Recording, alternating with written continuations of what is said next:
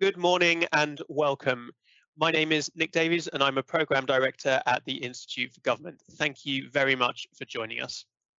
The Institute for Government and the Chartered Institute of Public Finance and Accountancy have been working together for four years to assess the performance of key public services. And today we launched the fifth edition of our Performance Tracker report. But this report, like the year in which it is published, is quite unlike those that have preceded it rather than focusing on the performance of public services since 2010, which currently feels less like another era than another planet, um, we have assessed how well five critical public services have coped with coronavirus. We analysed the disruptions caused by the pandemic and the changes that have been made in response, making recommendations about which should be kept or extended beyond the crisis. Now, how successful have these changes been in maintaining the availability of public services, what should we be looking for in the spending review taking place later this month? And what are the prospects for public services as we head into a second national lockdown and a difficult winter? Discuss these issues and more, I'm delighted to be joined by three fantastic speakers.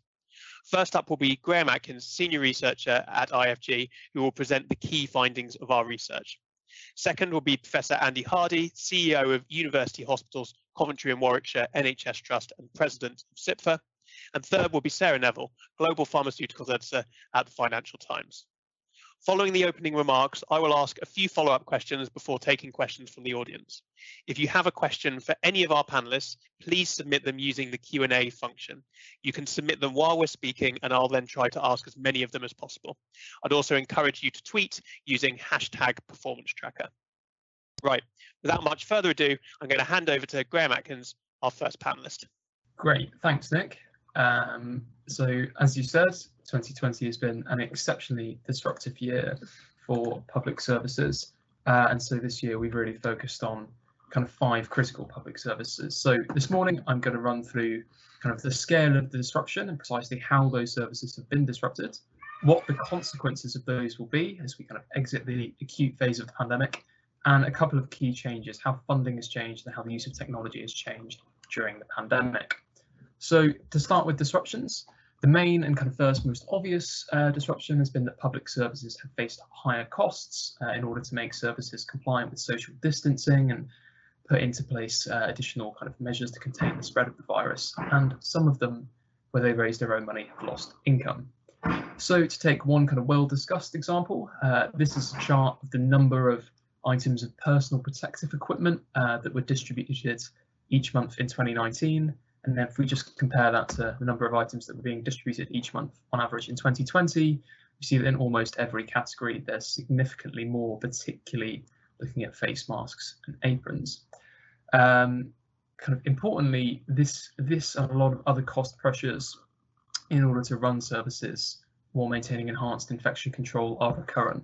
So this isn't something that you kind of just throw a lot of money at once and then it solves the problem. It's an ongoing cost you need to run the service. So that's going to be one ongoing problem. Uh, the second is that public services have really faced different demands. So this is really kind of most clear in acute hospitals where a rapid rise in coronavirus patients meant that NHS England had to increase the number of critical care beds very quickly by about 75% from the start of the year until May. But it's also evident in a lot of other services as well. So after the government told people to stay away from hospitals uh, if they had coronavirus symptoms at the start of the pandemic, uh, NHS 111 has been fielding a lot more calls, almost twice as many calls uh, in March this year as compared to March 2019. Uh, now, while doing all of this, public services have been trying to manage uh, quite simply with fewer staff. Uh, so during the peak of the first wave of the virus, about 8% uh, of staff time in adult social care was lost to sickness between March and June, and that's quite a big increase. That compares to a rate of about 2% in normal times. And likewise in the NHS, the number of staff days lost due to sickness absence uh, increased about two percentage points uh, in April 2020 as compared to April 2019. Now, in some of the other kind of non-front, well, non-responding services, so here I'm thinking about schools and courts, a lot had to either shut down entirely or operate at a much lower capacity in order to comply with social distancing. So in the criminal courts, jury trials were initially postponed entirely, and even in August, uh, quite recently, they were only running at about 25% of their pre-coronavirus numbers. Likewise, of course, Uh, schools closed their doors to all but the children of key workers and disadvantaged children, which meant that between the end of March and the start of June, only about 3% of pupils in England were attending schools. Now, all of this matters, of course, because it was, it was disruptive at the time, but it will have a really big impact because it means that almost all public services are facing large backlogs. Children have missed out on many hours of learning, many kind of medical conditions have gone undiagnosed or untreated, and in short, public services will kind of leave the pandemic um, with even larger kind of backlogs of demand to deal with. So if we take one striking example, this is a chart of the number of patients in England waiting to they require a particular kind of surgery, um, and that, that would have that would have to happen in a hospital. So we can see this is, was coming down at the start of the decade. It's fluctuated at a very low level since about 2013. Uh, since the start of the pandemic, uh, it's risen kind of inexorably quickly, uh, partially because, of course, hospitals were told to postpone all non-elective, non-urgent elective surgeries at the start pandemic. Uh, it's not just if we look at the number of cases waiting to be heard in Crown courts, you can see that over the last decade that was fluctuating up and down, uh, kind of roughly between about 30,000 and 50,000. Since the pandemic, uh, it's increased about 18%, but importantly, we think the actual kind of adjusted uh, backlog, that's taking account of the fact that lots of the trials that weren't heard were jury trials, and jury trials take a lot longer to hear than most of the trials is actually the highest it's been in at least two decades. So public services, in short, are going to face large backlogs, uh, and the government will inexorably have to spend quite a large amount of money if it wants to get public services kind of back to the state they were pre-pandemic. Um, now that's quite a lot of doom and gloom. Um, that uh, not only kind of have there been a lot of disruptions, there have been a lot of changes to the way that public services work, to the way it operates, that in some cases have been more positive. Uh, so if we look at funding, the biggest change, of course, is the government has simply spent a lot more money. It spent almost 70 billion pounds more than it expected to uh, at the March budget on kind of additional measures to support public services. But really importantly, it's made changes, if you like, to the terms and conditions attached to that funding. So in the NHS, whereas previously most hospitals were paid by uh, activity, how many patients they treated, um, NHS England and the government decided to give hospitals block funding grants and allow them to claim reimbursements for coronavirus costs at the start of the pandemic. Now, we were told, and we've found that this sped up decision making, encouraged collaboration between different NHS organisations because, uh, in short, fewer were focused on the immediate bottom line and more were thinking about uh, how best to kind of uh, work for patients. Um, the other major change, of course, is, uh, is to hospital discharge. Uh, kind of is well known and well commented on but I think what's been less noticed is the government actually at the start of the crisis provided the NHS with, uh, with additional money to pay for the first six weeks of a person's non-medical care when they were discharged from hospital, also the NHS and local authorities. Um, so the important thing here is that removed the need to assess whether a person was eligible to pay for part of their care and really sped up discharge at the start of the pandemic. Uh, and in fact, it's really obvious if you look at the stats, you can see that uh, bed occupancy in hospital fell to just over 60% in the first quarter of this year, and that compares to about 90% in normal times. And then one interviewee simply told us that kind of this additional funding completely changed how antagonistic uh, hospital discharge normally is and removed the incentives to limit access to care. Now, while there were major shortcomings from this, many people were discharged into care homes without testing, which contributed to the spread of the virus, it did it did help achieve the long-standing government goal of faster discharge. And it's worth noting, of course, the problem um, in care homes was discharging people without testing specifically, rather than faster discharge in and of itself. Hospitals are rarely the best place for people uh, with a non-medical need, and we think the government should con consider how best to continue faster discharge in the future, uh, which will probably involve more funding for adult social care and community care The other major change, of course, has been technology. Coronavirus has led to the rapid adaptation of technologies that have been widely contemplated, uh, not used kind of widely before. Um, if you've had an appointment uh, with a general practitioner in England recently, it's most likely been over the telephone, uh, telephone or uh, video consultation.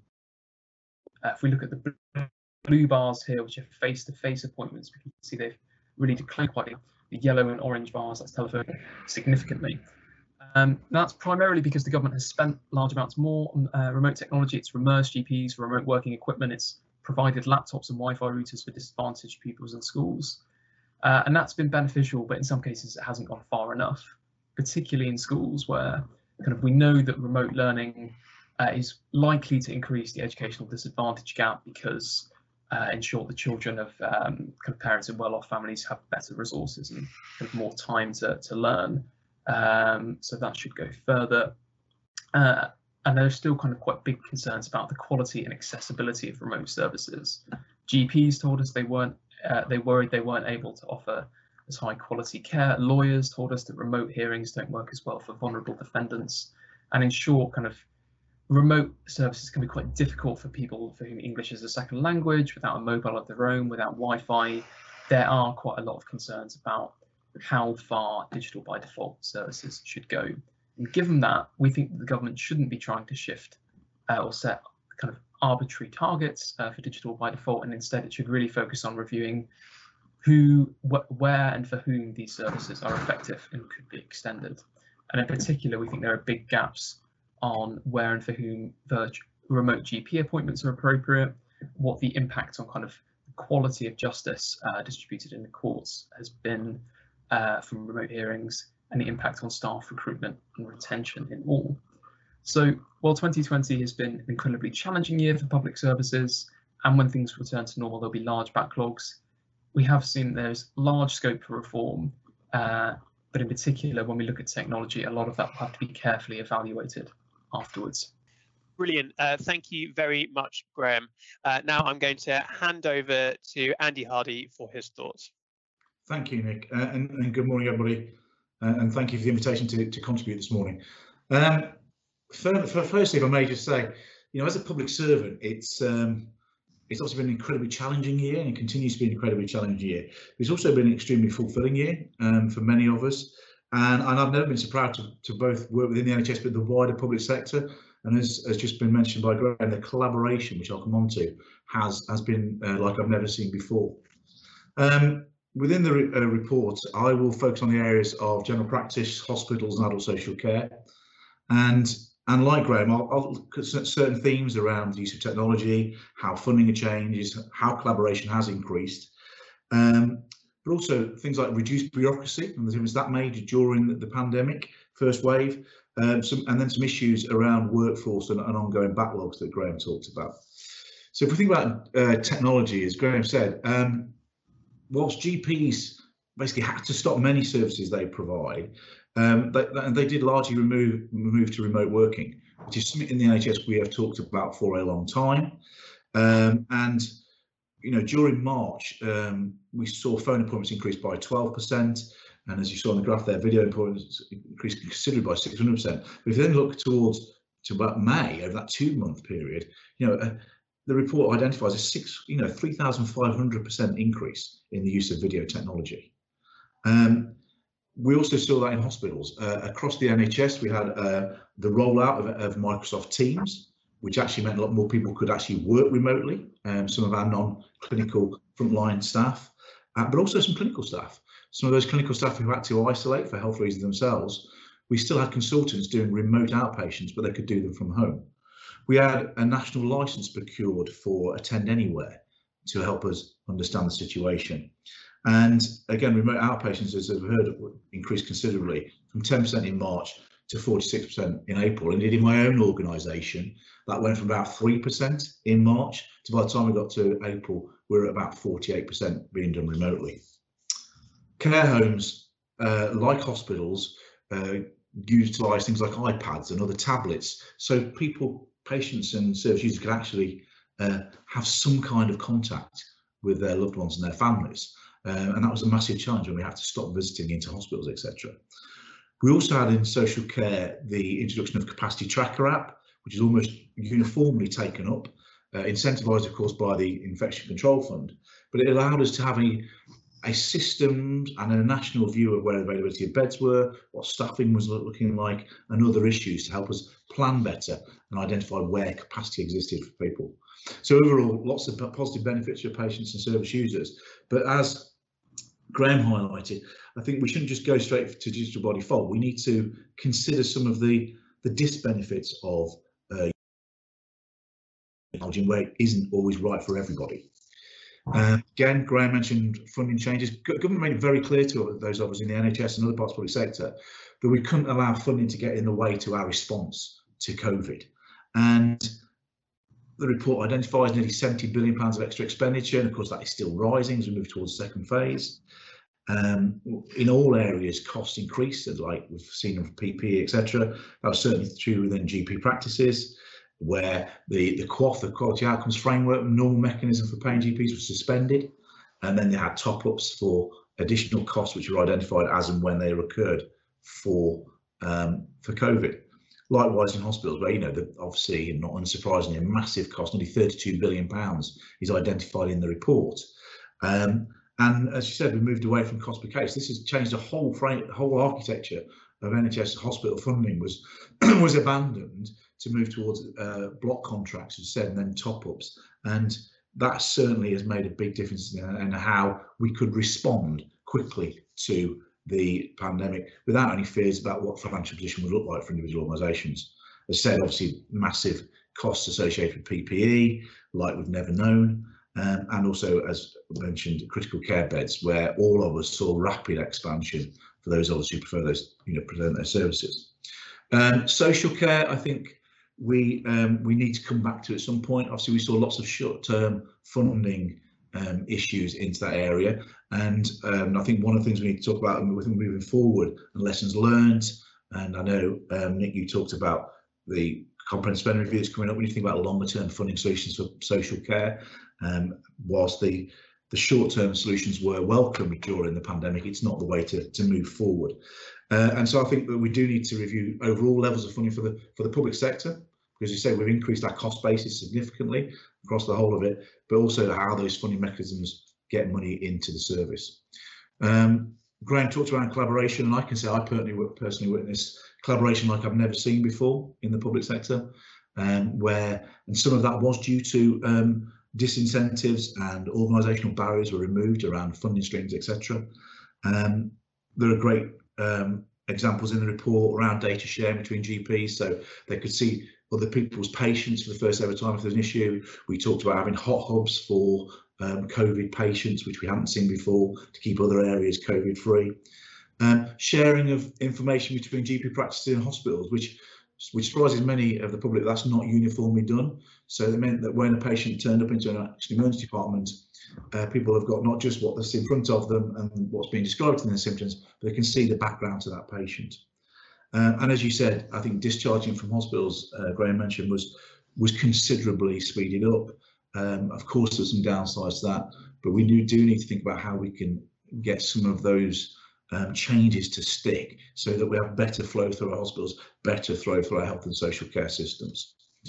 Um, I mentioned bureaucracy. We had quite a lot of bureaucracy was um, and administration burden was reduced across all the different sectors, GP, hospital, and, and in social care, whether that meant um, CQC, inspections were stood down, appraisals weren't needed to be done for that period of time, um, and a lot of data submissions to the centre were stood down. And I think we need to consider moving forward um, which of those we, we, we keep stood down, but also though the opposite effect. You know, some, what is the patient potential safety and quality challenges that we may face by not having those checks and balances in place. Um, as we come out of what was the first phase and moving forward, I think um, Graham's absolutely right to talk about backlogs, and that is nowhere more prevalent than within the NHS. Um, you saw the figures there of people waiting over um, over a year. You know, four million people on waiting list now. If I think about my own hospital, we went into COVID in March with no patients waiting over 52 weeks, and we hadn't had we had two in, last year, last six months of the previous year, 2019. We've now got over 1,800 people waiting for um, for over one year. So it's something we're very proud of. now to, uh, to try and tackle that backlog and bring elective services online and deal with COVID moving forward and the winter pressures is a massive challenge for, for my hospital and the rest of the NHS. Um, just but other things like over 75 health checks for people over 75 at GP practices. Um, this is how we keep on top of people's care without them needing hospitalisation. So how do we get back into that rhythm of bringing these things in? And, and finally, I'll just talk about um, the workforce. Um, think Graham mentioned in terms of the levels of sickness we all saw rise, and some of that was due to isolation. But also the report highlights that you know nearly 1,600 working aged people in social healthcare died um, of COVID-related symptoms. But as I look, sit here now in a hospital and think we're moving into a second wave, we're moving into winter, I see staff that are incredibly tired, uh, emotionally and, and mentally stressed. And how do we deal with the well-being of our uh, of our staff in all parts of the public sector to as this carries on into what normal? So, so overall, I, I think the NHS and the wider public sector responded incredibly well. Um, we do need to do exercise like this to say, you know, what are the lessons we can learn in terms of what to adopt permanently, but also abandon some of the things. Not everything worked. Um, but we also need to carefully consider how we get over those backlogs. Do we need to change waiting time expectations and have that honest conversations? But also very clearly, you know, as a leader in the public sector, how do we deal with our staff and their well-being moving forward? So I'll, I'll finish there. Thank you, Nick. Brilliant, Andy. Thank you very much. Uh, Sarah, I'm going to hand over to you. Thanks very much, Nick. Well, re reading the report, I was reminded on the very first page of what this year might have been about, but for the pandemic, uh, because that reminder was that we had, just before the pandemic started, uh, heard that there was going to be an end to public service austerity for the, for the first time in a, a decade, basically.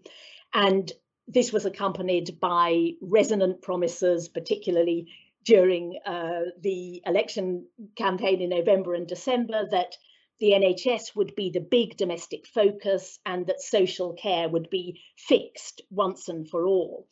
Instead, as this uh, fantastic report underlines, that the last few months have been about an expansion of the state that has been probably the very definition of reactive and haphazard rather than being centred on any reflective vision of reform. And of course, we all understand why that had to be. But Perhaps even at the best of times, the British state tends to evolve in a less than logical fashion.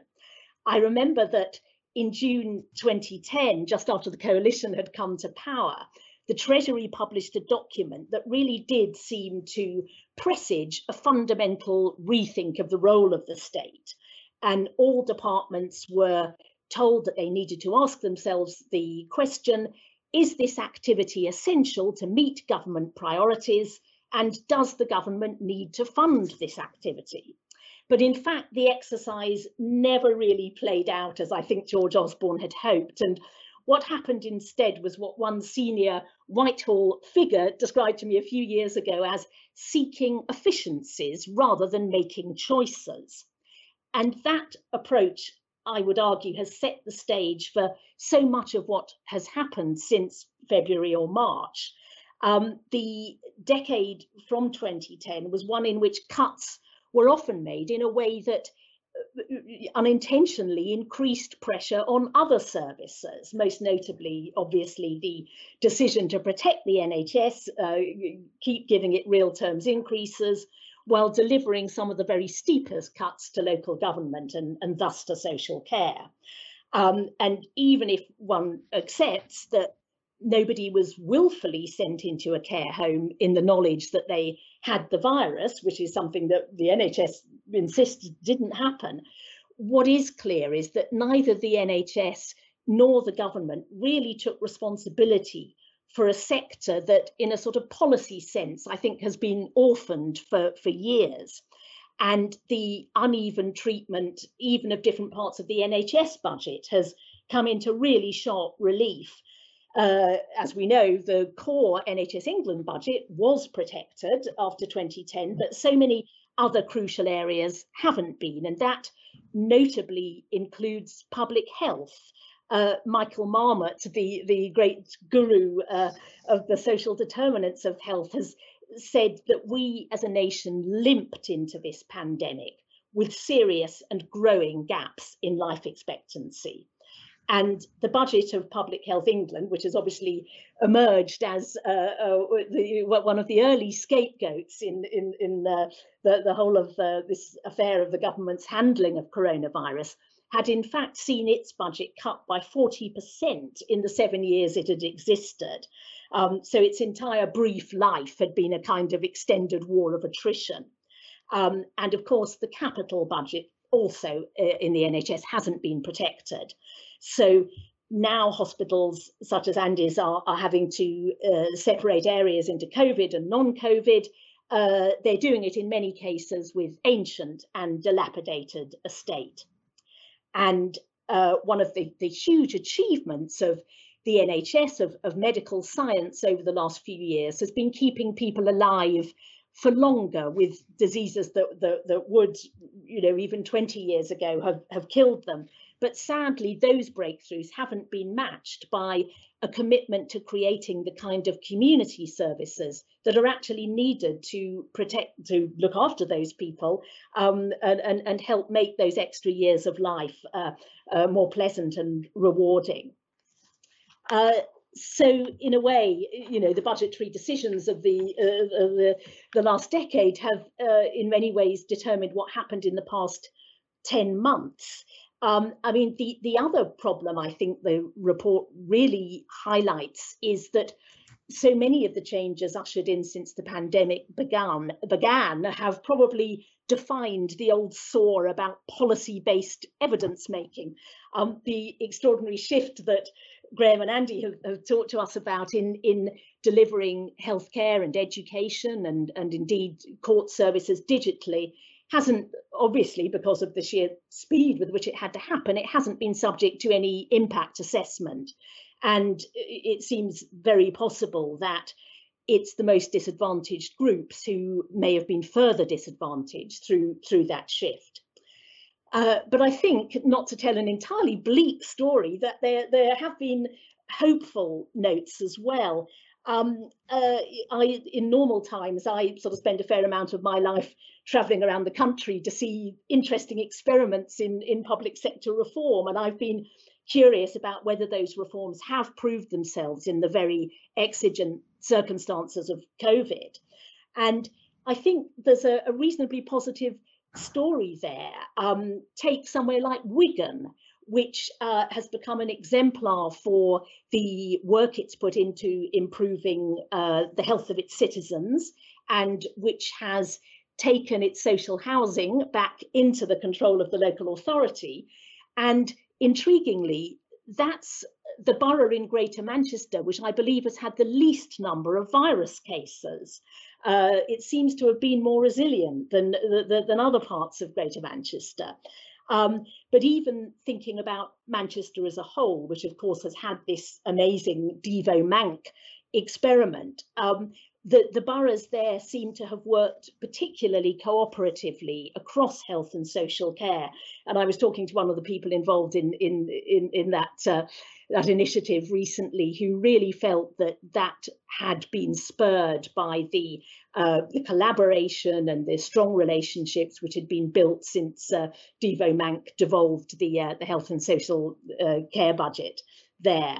And I think actually the model to which the NHS has been committed for the past few years of integrated care systems, um, that you know has has proved its its worth uh, broadly. Um, you know, the, the, the, looking at some of the areas where ICSs uh, uh, have been relatively mature, I think there's at least sort of anecdotal evidence that those relationships, the trust, the understanding that had been built has made it easier for the necessary working across institutional boundaries, across silos, which has been needed to, to cope with the last eight months.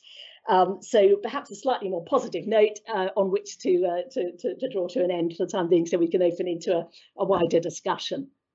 Brilliant. Um, thank you very much. I'm now going to ask the panelists uh, a few questions. Uh, just a reminder to those watching, if you have any questions, please do submit them uh, via the Q&A and I will try to get through as many as possible. Um, Sarah, I'm going to come back to you um, first. Uh, you're the global pharmaceuticals editor. I wonder if there have been any examples of changes made in other countries in response to the crisis that you think we could learn from in England and the UK.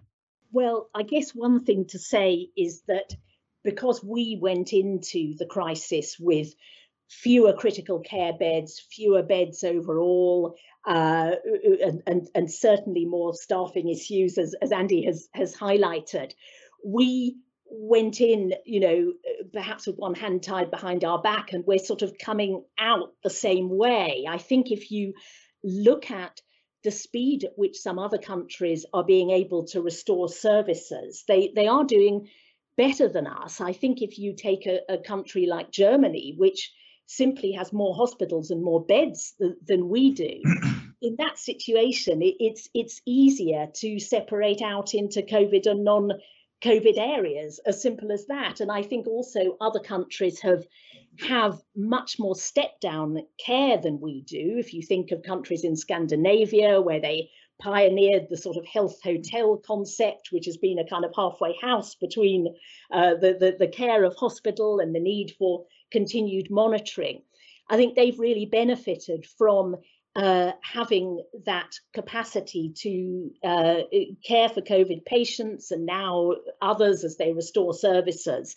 And I think perhaps just the final point to make is a sort of general theme um, globally, I think, is the way in which staff have uh, worked in different ways, you know, perhaps to the very top of their license. We've seen pharmacists in some countries able to uh, uh, prescribe, to um, uh, give permission for repeat prescriptions. I know that's happened in the US particularly.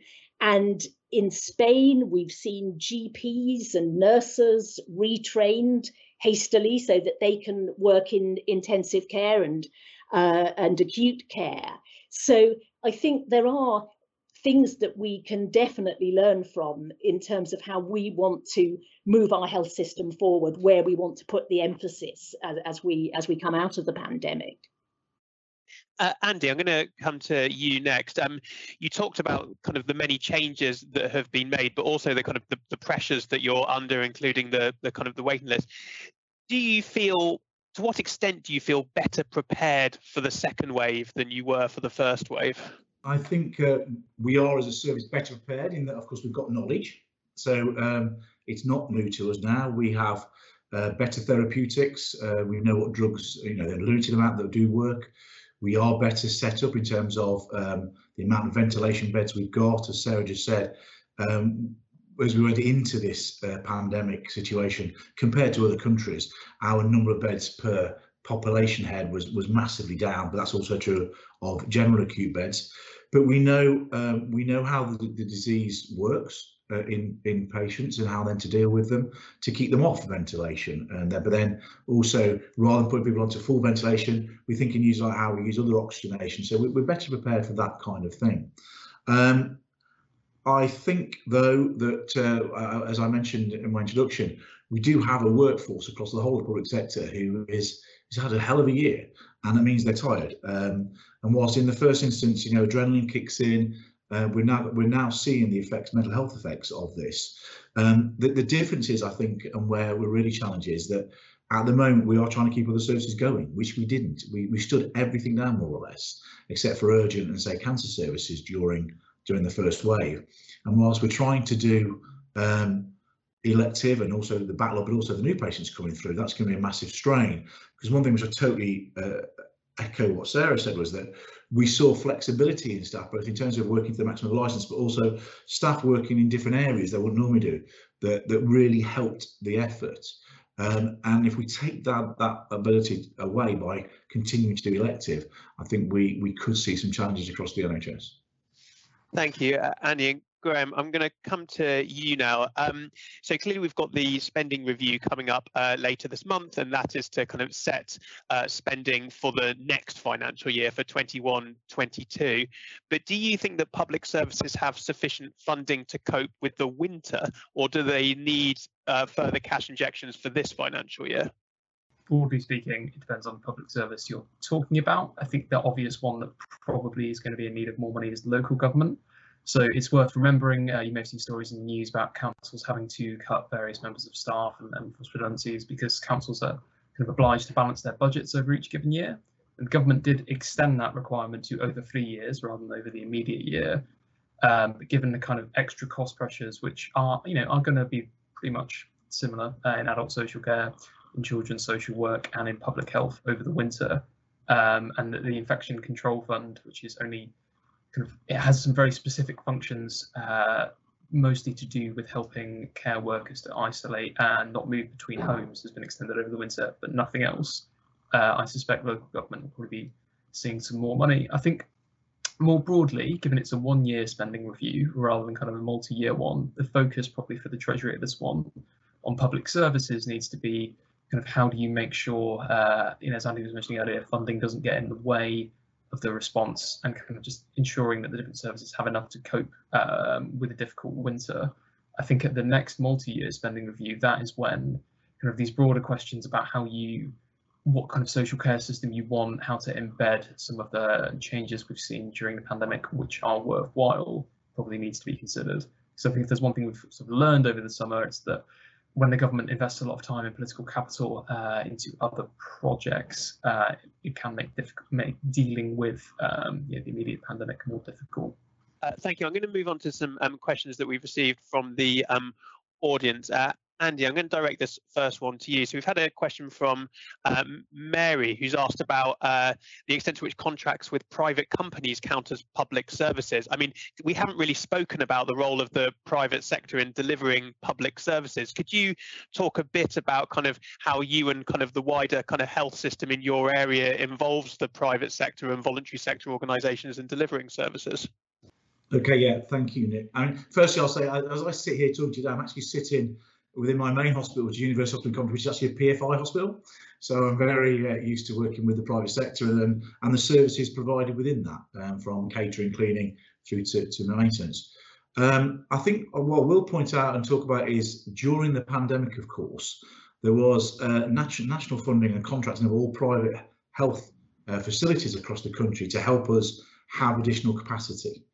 Um, and where that's been incredibly successful, again, if I look out the window of my office here, across there, we've got a, a private hospital on site, a BMI hospital, which we completely took over and we transferred all our cancer care there during the, during the pandemic, which meant actually we came in terms of waiting times for cancer, we came out of the pandemic in a less challenged position than we went in. Of course, some of that is to do with re reduction in referrals.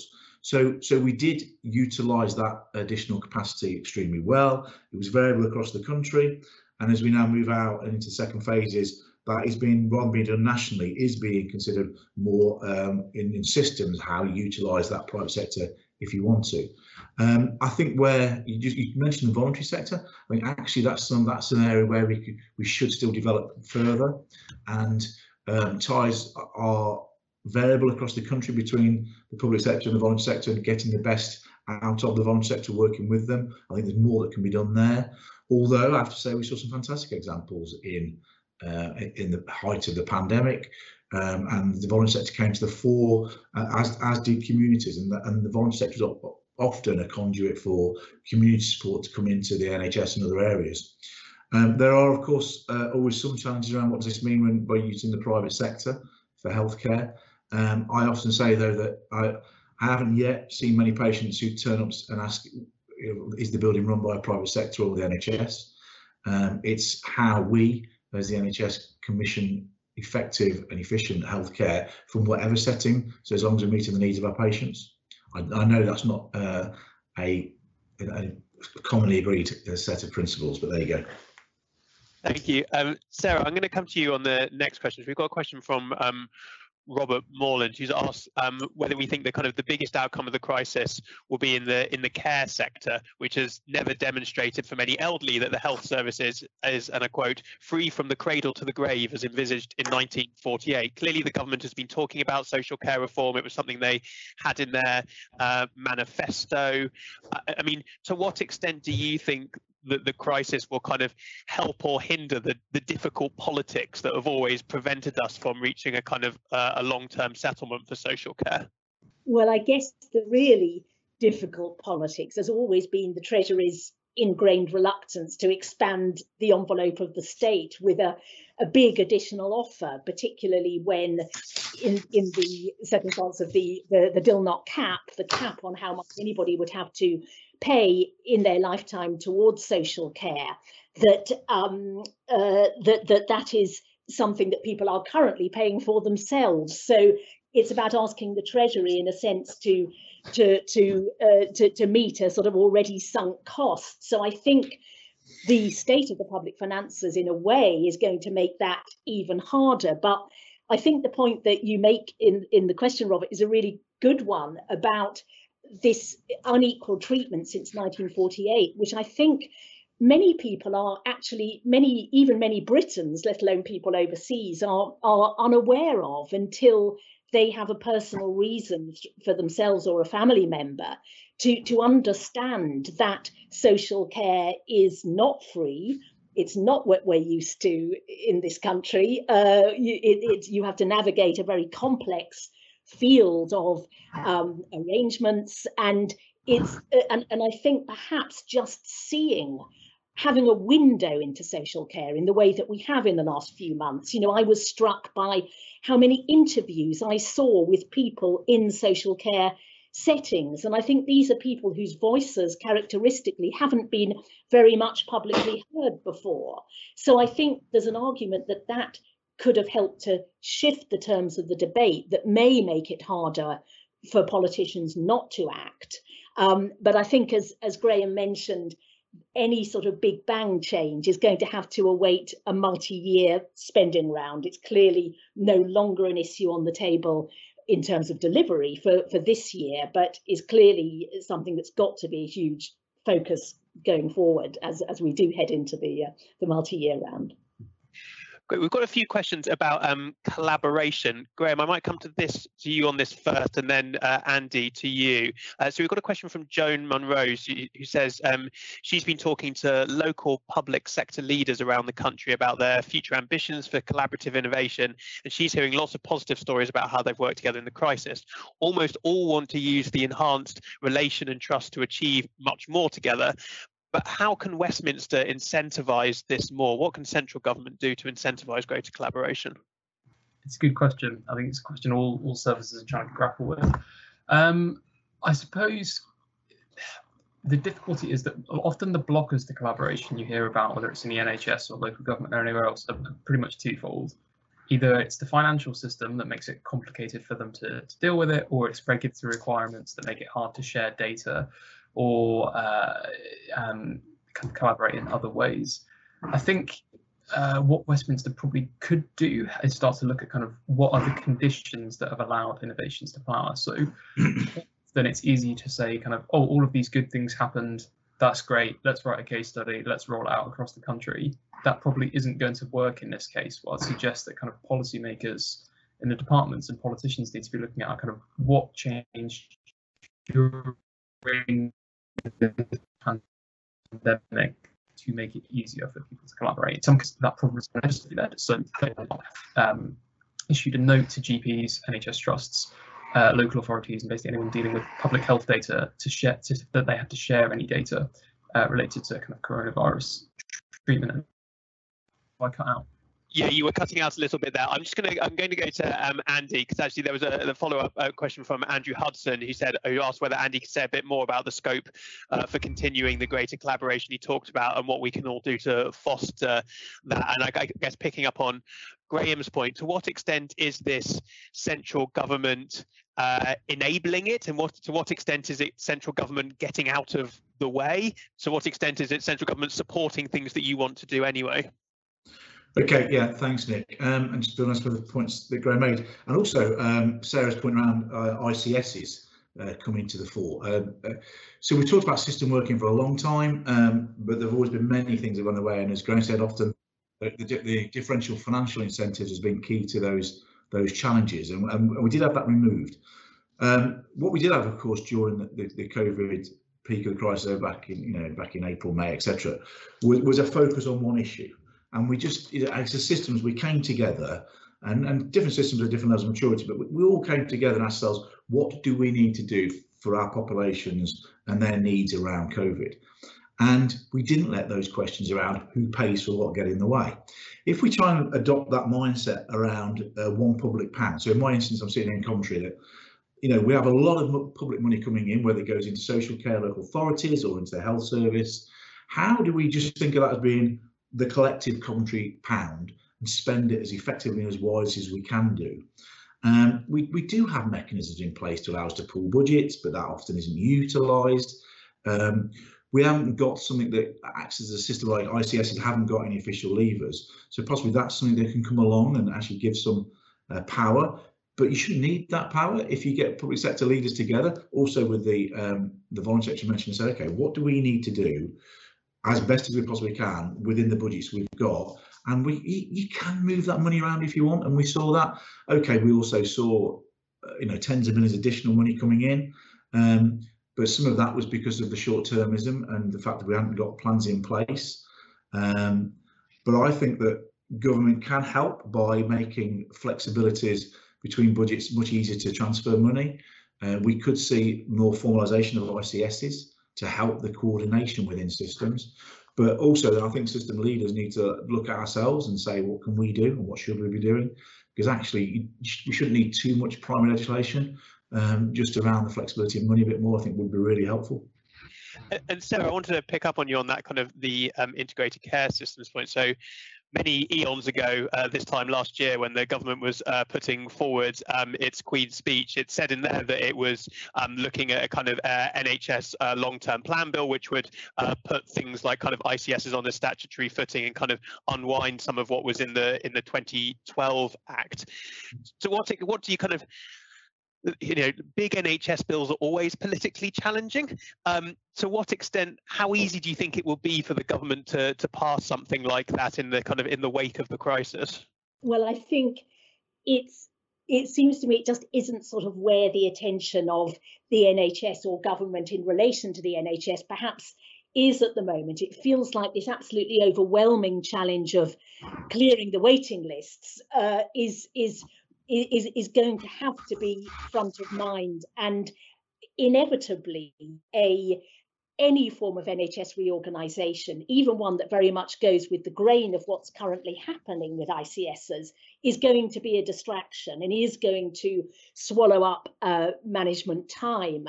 So I think one has to question whether uh, whether realistically this is something that's going to happen in the next year. I mean, that said, it definitely is still under consideration uh, in number 10 and the health department. I don't think any absolute decision has been taken about whether to uh, press ahead with it or, or, or not at this stage. But my personal feeling is that perhaps the climate for that just isn't particularly hospitable at the moment, given the other challenges uh, facing the NHS. Andy, I'm going to come back to you. We've got a question from an uh, anonymous uh, uh, viewer here. Uh, you talked a bit about some of the kind of administrative uh, burdens and the and the bureaucracies. and I guess one person's uh, bureaucracy is another person's important accountability uh, mechanism. So which, if any, of the changes that have been made, for example, changes to inspections or to appraisals or to data collection, which of those would you be interested in seeing kind of permanently changed beyond the crisis? Okay, um, thank you, thank you, Nick. Um, as I said, I mean, the, the, you know, there were lots of administration and, and bureaucracy was suspended, but I, but I'm also clear that, of course, some of that does act as checks and balances to ensure we've got quality and, and safe services throughout the public sector. Um, I think inspection is an important one. Certainly, um, the bureaucracy associated with CQC inspection in the NHS has been considerable in terms of the preparation that's needed just to, uh, and then the actual physical inspection itself. We have had announcements post um, the first wave of the pandemic from the CQC. They're going to look to to change the way they do inspections, so it's not a horde of people basically coming into facilities which can distract people from what they're day to day. So I think that will be useful. I think the the data submissions. Um, what we find across the whole public sector, I'm sure it isn't not just the NHS, is that um, whenever there's a data submission, additional one comes out, we never ask ourselves what we've already got that we don't want to have in the future. It just adds to the burden all the time. And I think we need a, a fundamental review of what data is being sent where and the duplication of those data submissions. Um, I've certainly in the past uh, allowed the sort of the, the, bit of rebel in me that there is to sort of like, you know, there was certain during the height of winter a couple of years ago, we were being asked for daily submissions on uh, several things. So I said to teams, just don't send them in for a few days and see if it gets noticed. And uh, it took three weeks for one thing to be noticed. They asked the previous 21 days worth. But there you go. So I, I do think we should stop and, and ask ourselves those questions. Um, and across the whole of the public sector. So I think data submissions, what's actually being useful, how useful is it, um, does it replicate what's elsewhere, but then also inspection. Inspection is really important to ensure we do have minimum standards and increase standards across the NHS and public sector, uh, but we need to do it a different way. And I'm pleased the CQC are considering that. Graham, uh, so Mark has asked, uh, what was the justification at the uh, beginning of the pandemic for the Treasury wiping out hospital trust historical debt, uh, but not uh, local government? Uh, seems one rule for the NHS and another for others. I mean, what's your view on kind of the the kind of the, the political pressures within central government that determine the kind of the different decisions and the, the different approach they take to different parts of the public sector? I think there's two things going on. You're right. One is the politics, which is just that the NHS is a national service. It's well known. It's well loved. Uh, if you ask most people about local government, I don't think they know that they would know it was responsible for adult social care or children's social work. So that's one reason. I think with the with the NHS debt story as well, there was partly a practical point with this. Um, like after a few years, it initially seemed like maybe there were some bad, like if you like, bad apples that were not able to, were not managing their finances particularly well, and consequently have had to borrow from the DH. But by the time they cancelled it, the vast majority of NHS trusts, you know, owed some kind of debt to the Department of Health and were paying interest on it. The reason for cancelling it, if you like, was just quite pragmatic. That it removed kind of one concern about how you're going to make your interest payments each month, uh, which probably wouldn't have been time best spent uh, during the pandemic. When it comes to local government as well, as the kind of politics of it, think there generally is a bit of a disconnect from you know ministers uh, and policymakers, maybe departments, and kind of what local government requires. Um, it's really notable. I think you know local government uh, in local authorities in England obviously obliged to balance their budget each year, which just creates a completely different incentive to a centralised service. If you kind of spend more than you're budgeted uh, in a department, you can go back to you know Parliament with an excess spending request and ask for the money. If you spend more in local government, uh, we you can't. You have to declare a Section 114 notice and, and, and call yourself bankrupt. So partly it's about the politics and partly it's just about like the lack of recognition of how local government operates compared to other services. Sarah, I, the next question I'm going to direct to you is from uh, John uh, Charlesworth. Uh, uh, slightly tricky one because if I'm not sure anyone knows the answer to this, uh, but um, how, when do you see an effective uh, test and trace system working? Well, perhaps the first thing to say is that when infections are as high as they are at the moment, I don't think it can work. I think what lockdown, new lockdown has to be about is using the time to make the system more resilient for when we start hopefully seeing a, a significant drop in infections. Um, and that means, um, I guess it means more staff. I know they're, they're certainly looking at bringing in more clinical staff because they found that they're much more effective in persuading people to self-isolate, but also very crucially, we've talked quite a bit about local government this morning, very crucially, having much closer working with the local authorities, because as you know, it was months before the part that local authorities could play in contact tracing was really recognised. They have this huge pool of staff who are well trained in, in contact tracing and of course crucially know their areas intimately and they were not being deployed and the local authorities were not being sent the data that they needed, the granular data, to start getting on top of incipient outbreaks. So I think there are things that can be done better, but they probably won't prove effective until we start seeing a, a, a diminishing of case numbers. Andy, I think you wanted to come in there. Yeah, I just think it, it's um, thank you. It, it's worth just saying how um, going back to one of Sarah's early points around you know where we were prepared compared to other countries. You know, when we came into to March, two things that you know we probably didn't realise at the time is that a that only one percent of our PPE was made in this country, and we were reliant on overseas. And it's great that that's now approaching 70% domestically manufactured, so that helps in terms of supply chains. But testing was the other side of it. Um, we really didn't have the testing capacity we needed um, if we compare ourselves to other Western European countries such as Germany. So if you think back on the 10th of April, right, you know, that, that Easter weekend of the peak, we were doing about two and a half thousand tests a day around this within hospitals. We, you know, we're now up to 500,000 capacity of 500,000 tests a day. And whilst that doesn't help the, the trace side, as, as Sarah says, you need that to really when uh, the small amounts of the virus around. But our actual capacity uh, uh, we should be celebrated how we've, we've, increased that so much in a period of time. And as we talk about moonshots and we get into that sort of citywide um, testing and uh, townwide testing uh, that has been announced today with Liverpool, etc. These, these, are things to, to, we should be celebrating in terms of how we've increased our industry and our ability to do testing as a country. And that will be part of the weapons moving forward about how we fight back against the disease uh, although as Sarah says, we do need to be small amounts to do the test, the tracing side of it. But actually what we've seen is fantastic increases in, in our capacity, both for PPE production and manufacture, but also testing. And, uh, and as we move into other tests around lateral flow, etc., it could be game changer in terms of understanding where the disease patterns are within the country. Thank you. I've got one uh, final question that I'm going to uh, put to all of you, but um, if uh, the first person who answers has already given the best answer, then do feel free to use the opportunity to make any final comments uh, that you want to make before we uh, finish. So, uh, Sarah, I'm going to come to you first. It's a question from Baroness Hilary Armstrong, the chair of the Public Services Committee in the House of Lords. and she says collaboration requires more equality between players they interviewed people from Germany, New Zealand, and Taiwan, all of which told a great a story of greater respect for local actors. And she's asked, is our highly centralized state a problem?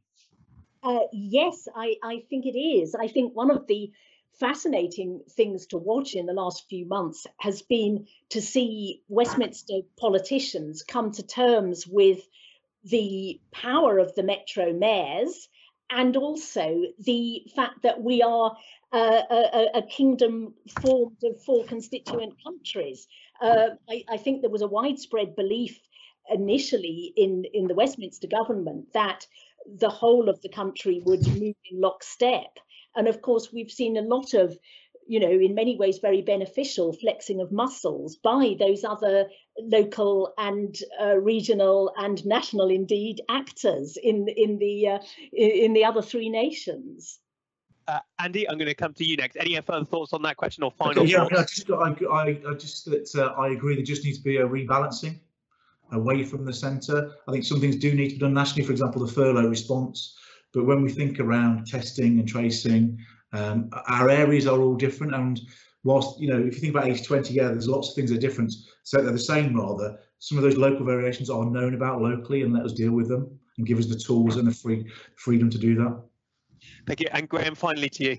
Well, one of the many problems with the centralised state has really largely been that when you have it so centralised, you wait a long time for kind of people in number 10, people in Downing Street to make decisions. Uh, and so kind of local government and public health in particular, right, there are a lot of issues about as Sarah said earlier, then waiting for data, then waiting for um, various other central permissions to do things. The one thing I would note is that a lot of the other countries we kind of compare favourably against, uh, it's not just that the kind of local government has more powers there, but also that it has more of its own responsibility, that raises more of its own money.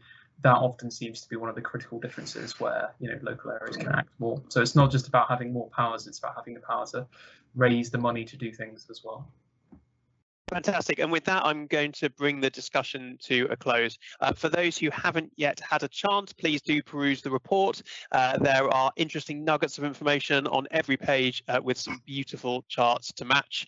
Uh, thank you to our three speakers for a brilliant discussion. Uh, thanks to CIPFA for partnering with us on Performance Tracker. Uh, and thank you to all of those who've watched today. Goodbye.